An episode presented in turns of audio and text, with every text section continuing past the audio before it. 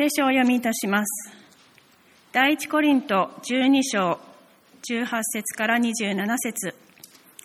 第一コリント12章18節から27節しかし、実際、神は御心に従って、体の中にそれぞれの部分を備えてくださいました。もし全体がただ一つの部分でしたら、部分だとしたら、体はどこにあるのでしょうか？しかし実際、部分は多くあり、体は一つなのです。目が手に向かってあなたはいらないということはできないし、頭が足に向かってあなた方はいらないということもできません。それどころか、体の中で他より弱く見える部分がかえってなくてはならないのです。また私たちは体の中で見栄えが他より劣っていると思う部分を見栄えを良くするもので覆います。こうして見苦しい部分はもっと良い格好になりますが、格好の良い部分はその必要がありません。神は劣ったところには見栄えを良くするものを与えて体を組み合わせられました。それは体の中に分裂がなく、各部分が互いのために同じように配慮し合うためです。一つの部分が苦しめば、すべての部分が共に苦しみ、一つの部分が尊ばれれば、すべての部分が共に喜ぶのです。あなた方はキリストの体であって、一人一人はその部分です。本日は教会とはというタイトルでメッセージをいただきます。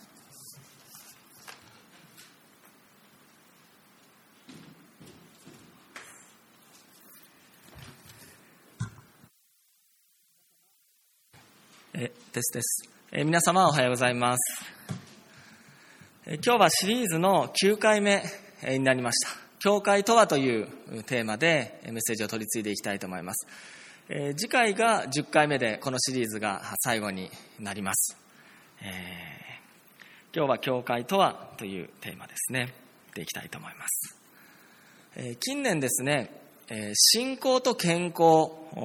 には深い関係があるという多くの研究がなされるようになってきました例えばアメリカのデューク大学の研究によると信仰を持つ人の方がそうでない人に比べてライフスタイルが健康的であったり、ストレスとの付き合い方がうまかったり、体内に強い免疫システムを持っているということが分かったそうです。また、ある研究によると、定期的に教会に通っている人は、そうでない人に比べて健康で長生きするということも分かったそうです。定期的に教会に通う人は、そうでない人に比べて死亡率が25%も少ないそうです。そしてその論文によると、理由は、教会の礼拝で行われる一つ一つのプログラムにあるそうです。教会では聖書を読んだり、賛美歌を歌ったり、献金を捧げたりします。その一つ一つのプログラムが脳にいい影響を与えるそうです。また人が一日誰にも会わないで誰にも誰とも話さないと1日10万個の脳細胞が死んでいくと言われています。つまり、教会に来て礼拝を捧げ、人と交わって帰る。まあ、それが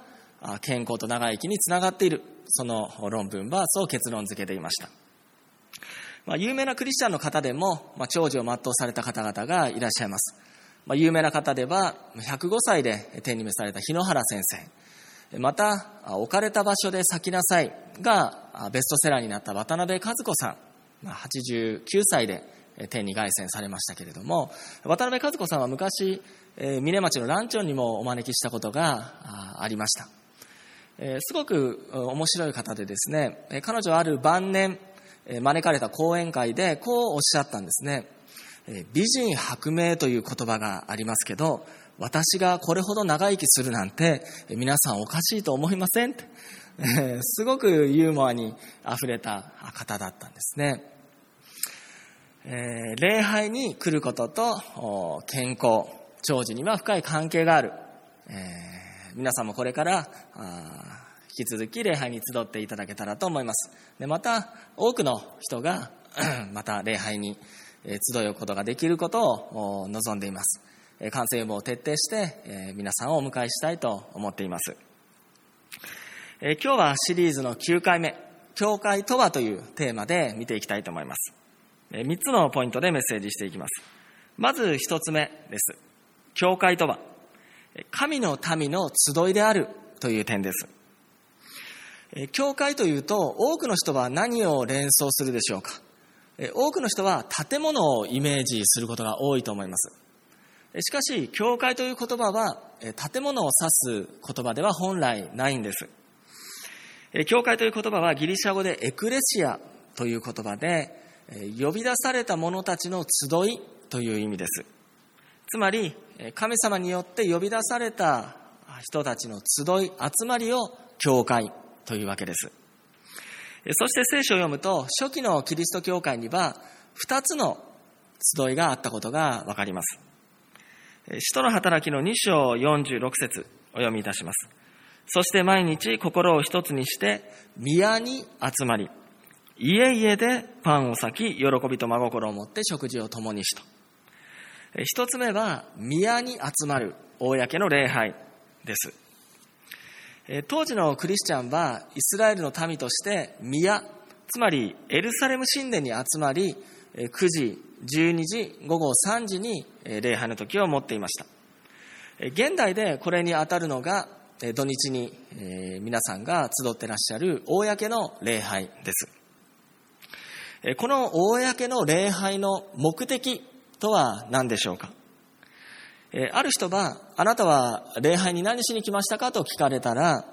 え、賛美を聞きに来ました。メッセージを聞きに来ましたと、こう受け取る印象、側面が強いという方がいらっしゃるかもしれません。ま、もちろん礼拝に来ることで私たちが受け取る側面もたくさんあります。しかし礼拝の第一義的な目的は私たち一人一人が神様に礼拝を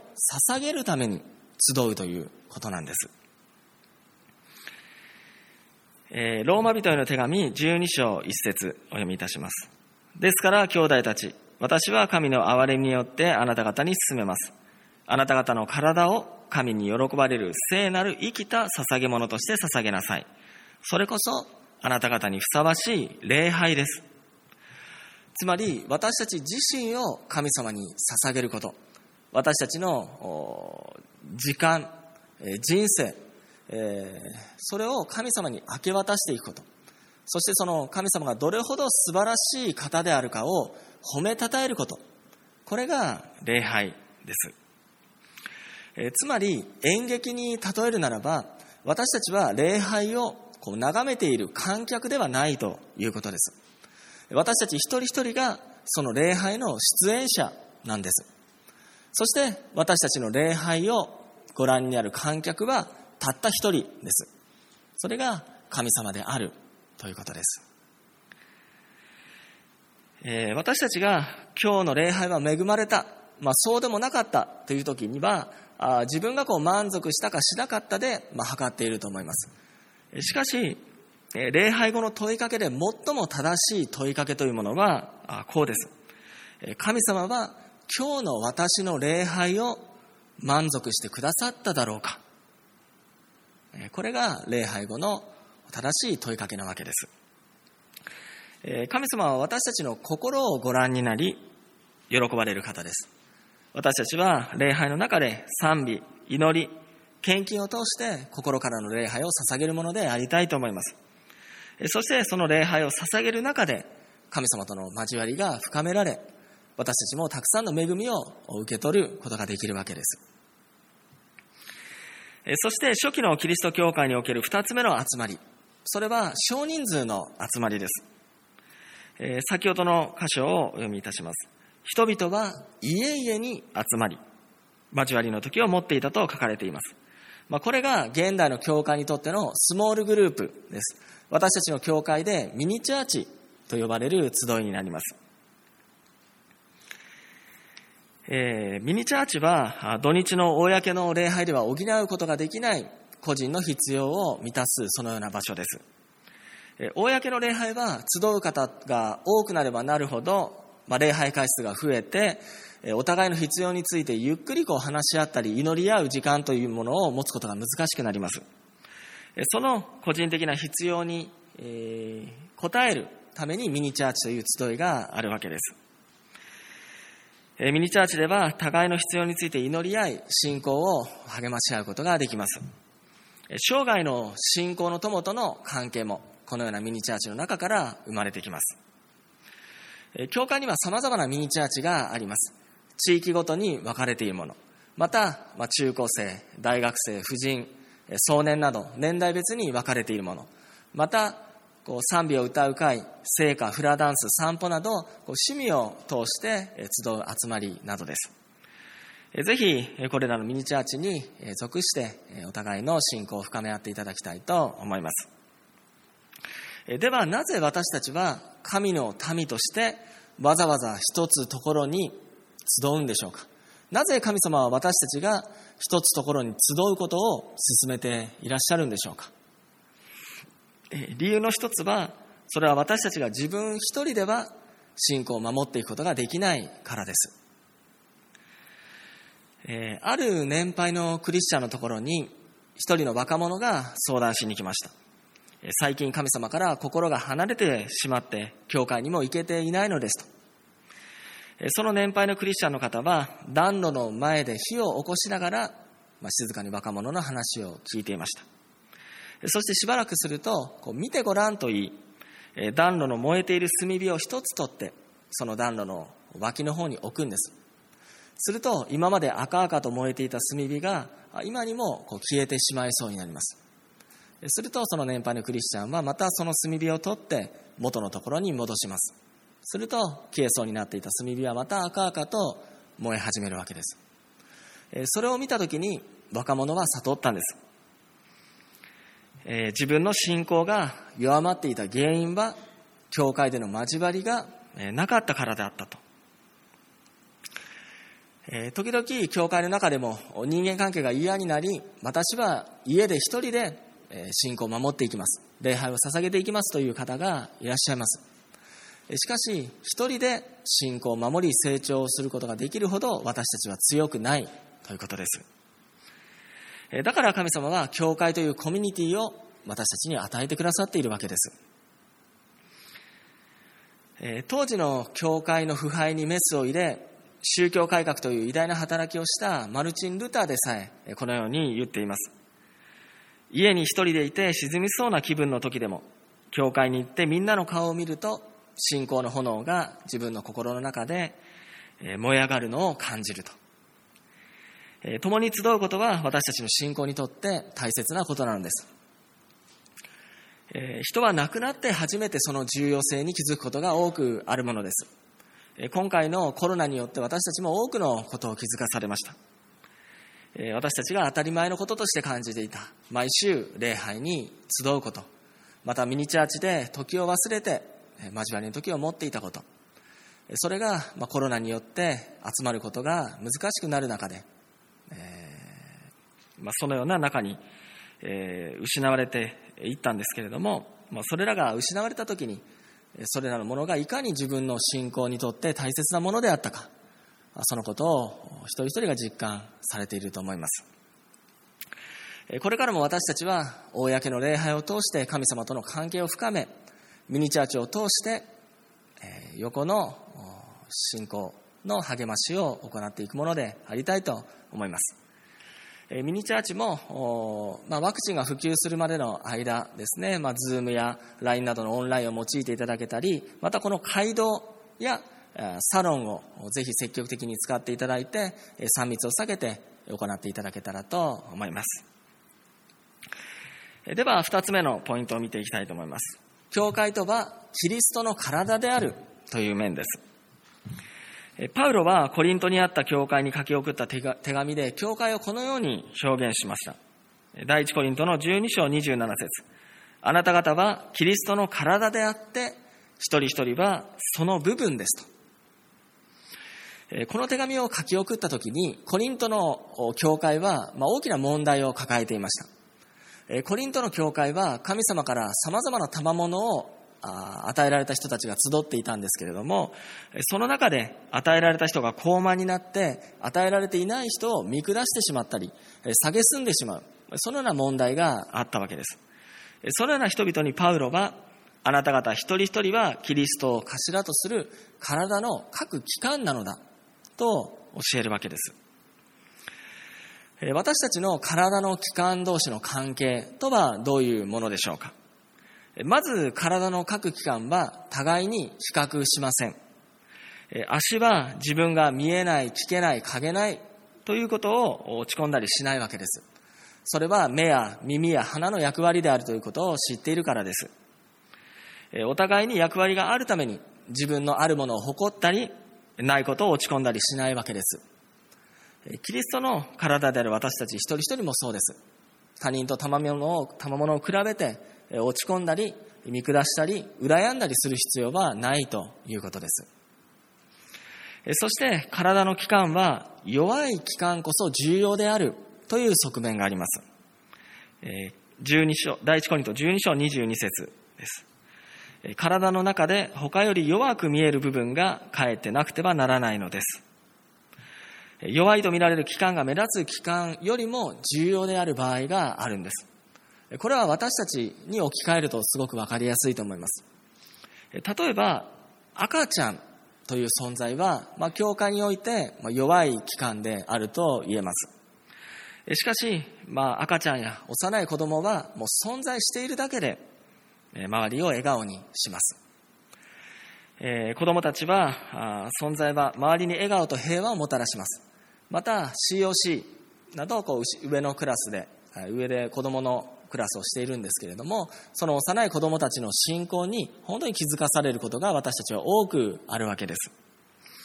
また、私たちの教会の中で、体に弱さを覚えている方の信仰から私たちも多くの励ましを受けてきたと思います。また、三浦綾子さん、水野源三さん、星野富弘さん、レーナ・マリアさんなど、体に弱さを抱えながらも、社会に大きな影響を与えていった信仰者の方々もたくさんいらっしゃいます。また、私たちは教会の中で、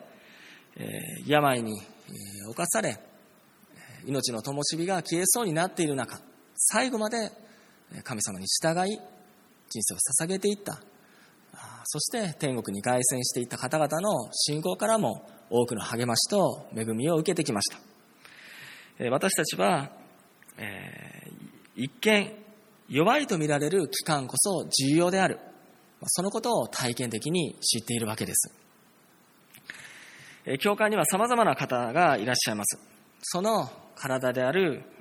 教会に必要のない人などいないわけです。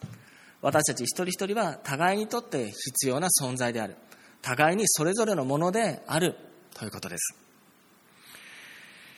えー、日本のお城の石垣はとても頑丈に作られていると言われています。最も古い加工法は野面積みという加工法です。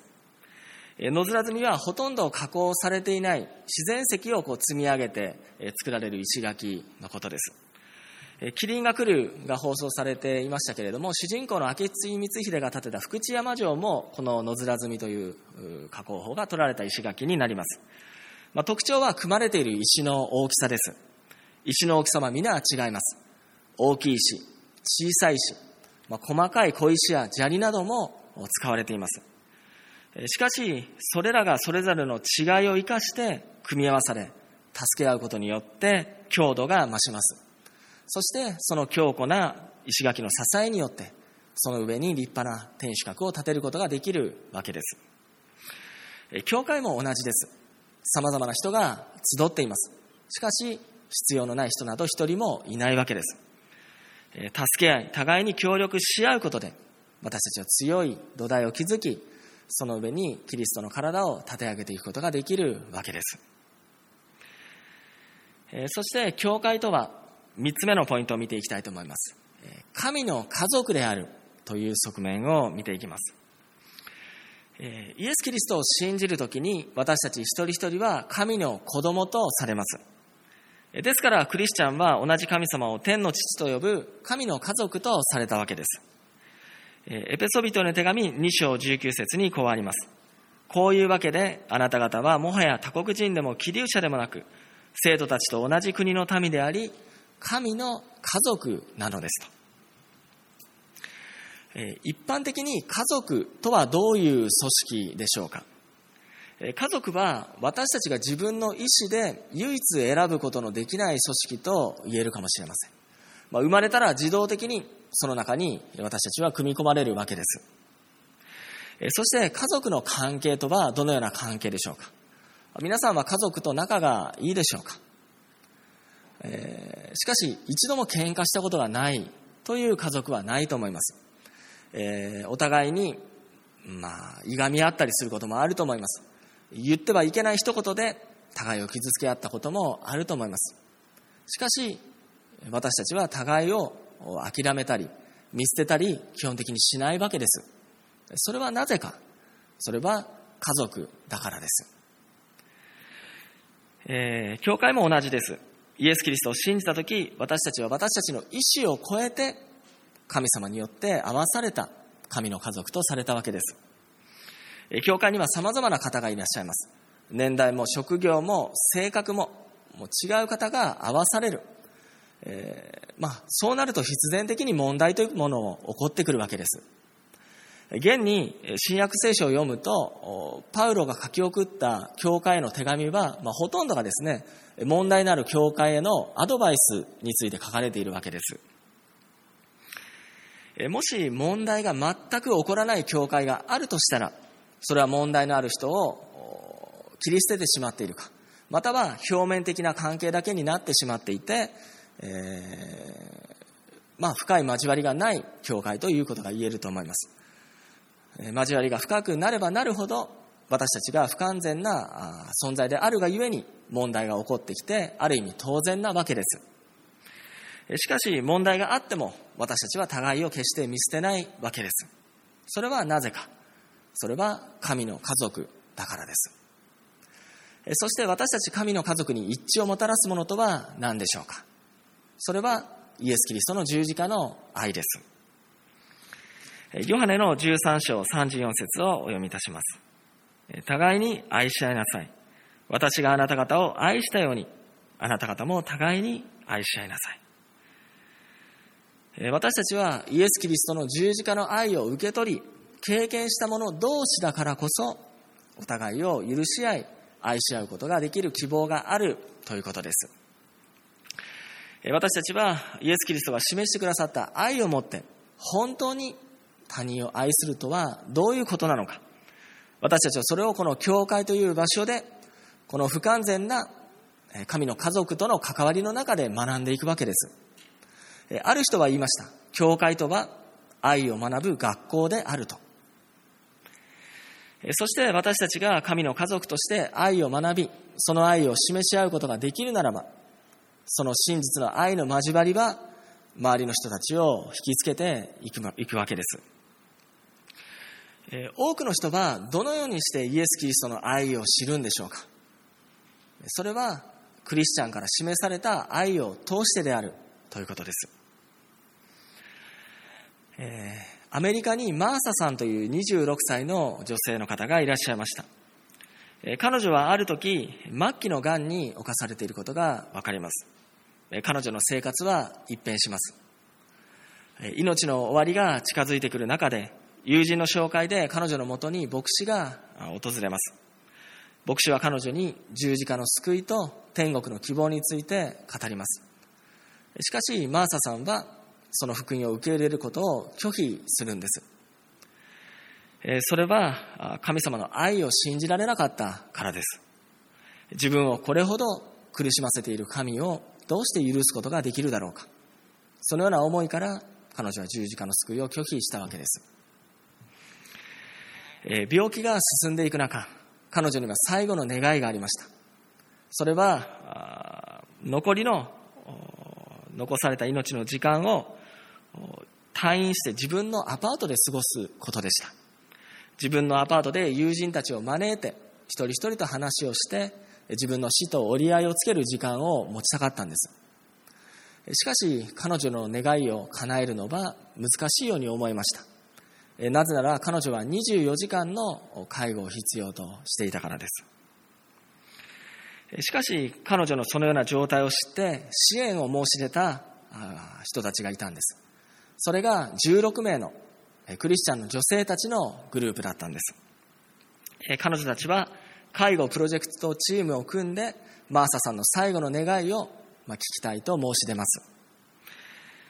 彼女たちはそれぞれの生活を調整して、マーサさんの介護に当たりました。チームに分かれ、自分たちの子供の世話は互いにやりくりし、マーサさんのアパートで共に暮らしました。マーサさんの話や不平に耳を傾け、入浴させ、食事を食べさせ、彼女のために祈り、共に夜を明かしました。彼女たちはいつでもマーサさんのそばにいたわけです。しばらく経ったある日、マーサさんは十字架の救いを信じ、洗礼を受けたいと牧師に申し出ます。洗礼式の時彼女はこう言ったんです。なぜ自分が病になり死に向かっているか、なぜ神がそれを許したのかはわかりません。でも私は私に関わってくださった16名の女性たちの愛を通し、イエス・キリストの愛を読み取ることができました。彼女のたちの愛を通して、私は神様がどれだけ自分を愛しているかを知ることができたのですと。とても感動的な洗礼式の時になったそうです。マーサさんは死からの恐怖ではなく、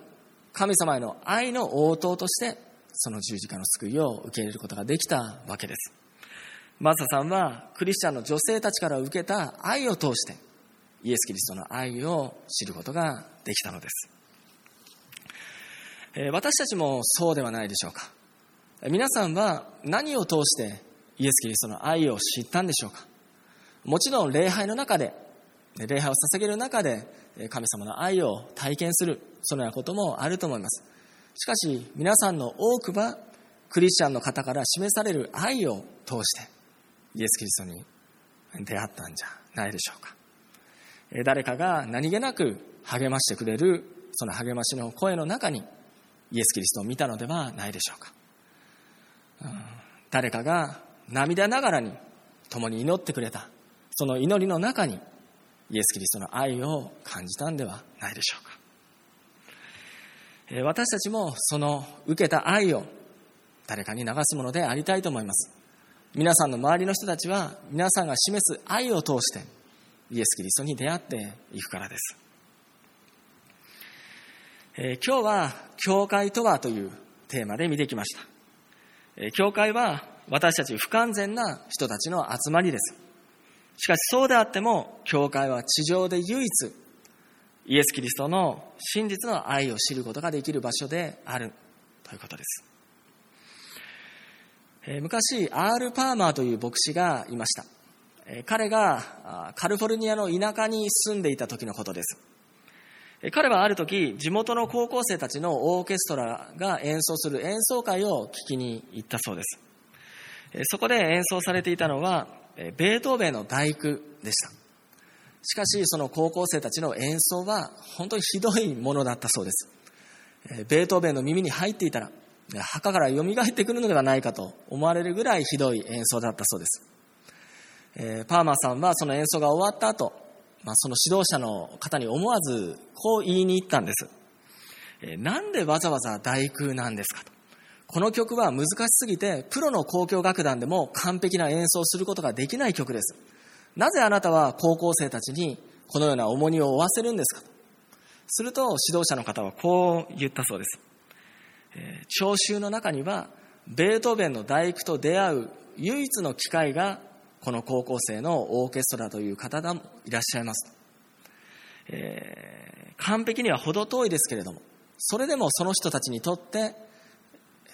この演奏はベートーベンからのメッセージを聞く唯一の場所なんですと。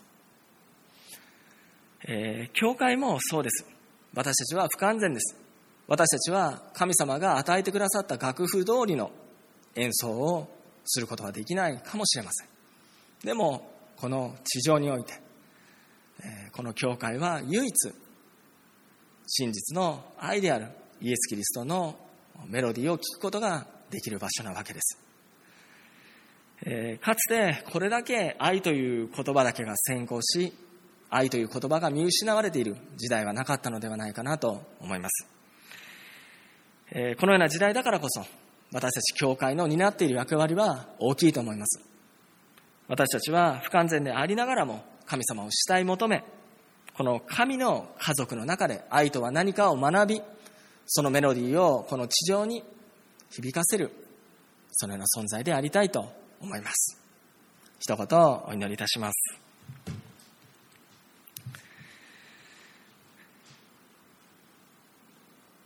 天にいらっしゃる父なる神様、この礼拝の時を心から感謝いたします。今日は教会とはというテーマで見てきました。あなたは私たちにこの教会というコミュニティを与えてくださいました。私たちはこの中で互いの信仰を励まし合い、お互い不完全な者同士の中で、あなたの愛を知る者として、真実の愛は何かを学んでいく、そのようなものです。私たちがお互いを愛し合い許し合うそのようなことができるときにその愛の交わりは周りの地域人々に大きなインパクトをもたらしていきます今本当に愛が植え替えている時代の中に私たち生かされています。本当にこのコロナ禍の中で人の罪の性質というものがあらわになっている。そのような時代の中に置かれています。その中であなたの愛を受けたものとして私たちが周りの人々にその愛を流すものとして強められあなたに用いられていきますように助け導いてください。この時を心から感謝して愛するイエス・キリストの皆によってお祈りいたします。アーメン。しばらく自由に祈る時間を持ちたいと思います。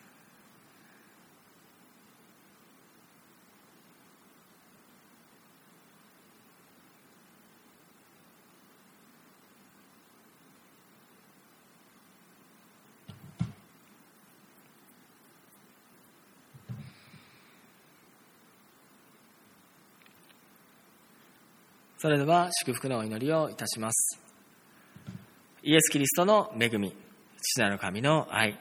聖霊様との親しい交わりが、この一週間も皆さんの上に豊かに、豊かにありますように。アーメン。え、以上で礼拝を終わりたいと思います。まずアナウンスの時を持ちたいと思います。前のスクリーンをご覧ください。はい、えー、イースターについてのご案内ですね。えー